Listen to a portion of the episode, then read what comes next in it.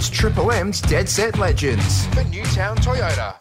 Now, Nick Nat's playing his 200th game. We stumbled across this audio pre draft. just growing up with all the other boys just taught me just taught me along the way and just like on the field you feel a bit different and stuff but as long as you perform that everyone just has respect for you and stuff like since I've been playing Colts I've just had the dream to make it to AFL and just seeing David Rodan just inspires you like just showing, showing that a Fijian can make it so yeah just just keep working at it and just keep improving as it goes. Nick Nat, Mick Barlow. Now, I played with him and against him, uh, and I said to someone yesterday, there's not many players in the competition that you individually plan against. A lot of teams, Brit will just have their entire team plan in terms of defence. Buddy Franklin in his prime, teams would uh, often change what they were doing to try and stop Buddy Franklin. Nick Nat comfortably falls into that bloke just by his, uh, that that mould, just by his uniqueness in the ruck, Nick. He does. He's he's an intimidating player to play against, and that's not in any way by his demeanour, but just yeah, his his explosiveness and his his ability to change the game. He always has a big smile on his face. So. Yeah.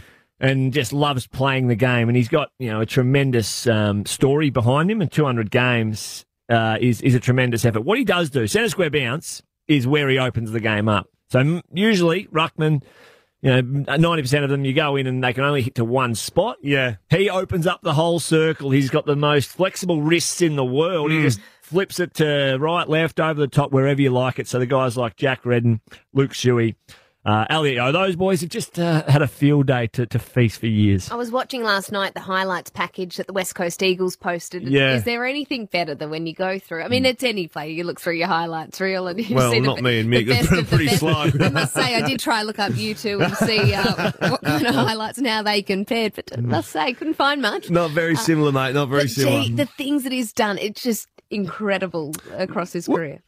What about Zave on the Amazon Prime doco? Yeah. How, when he's away for away games, he sleeps on the floor. It's Man, he sleeps on the floor at home. Yeah, so, man, I thought he was taking the mickey about that and a bit of me, me. But like, he honestly feels more comfortable at times. bizarre. Um, is sleeping on the, on the floor, which is a bit weird if a guest or guest or two was over. But uh, you take the old concrete floor.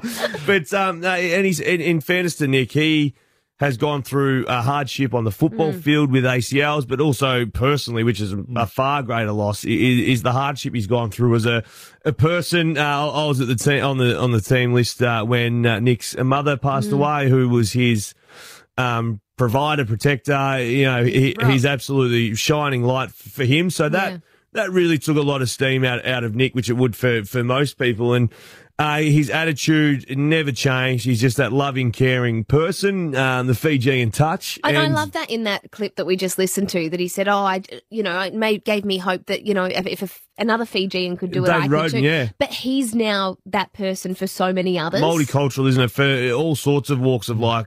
You know, Nick, there's opportunities out there. And um, the best part about Nick is i- in footy clubs, and you can probably attest to this, uh, Mickey, is um, the superstars of the team, the, the, the people that uh, make the big money. Uh, you know, get all the popularity, get all the media. Sometimes they're a little bit hard to um, attack in, in a footy club sense. Nick is the butt of most jokes. You just go after him. The rookies would even take after him. So Nick was always a part of it, always is a part of it. Happy to smile and happy to laugh at himself, uh, Mick. Yeah, absolutely. And uh, he's very selfless, sends a lot of his dough back to Fiji. So he's Yeah. going to play a huge role. I think when, when he finishes up, whenever got that plenty. may be, he's, he's got plenty.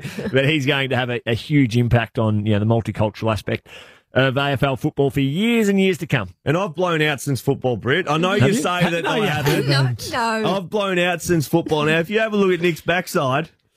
fair chance he might be looking like me in a couple of years after he's finished playing. But uh, congratulations to Nick Well done, Naitanui. Nick.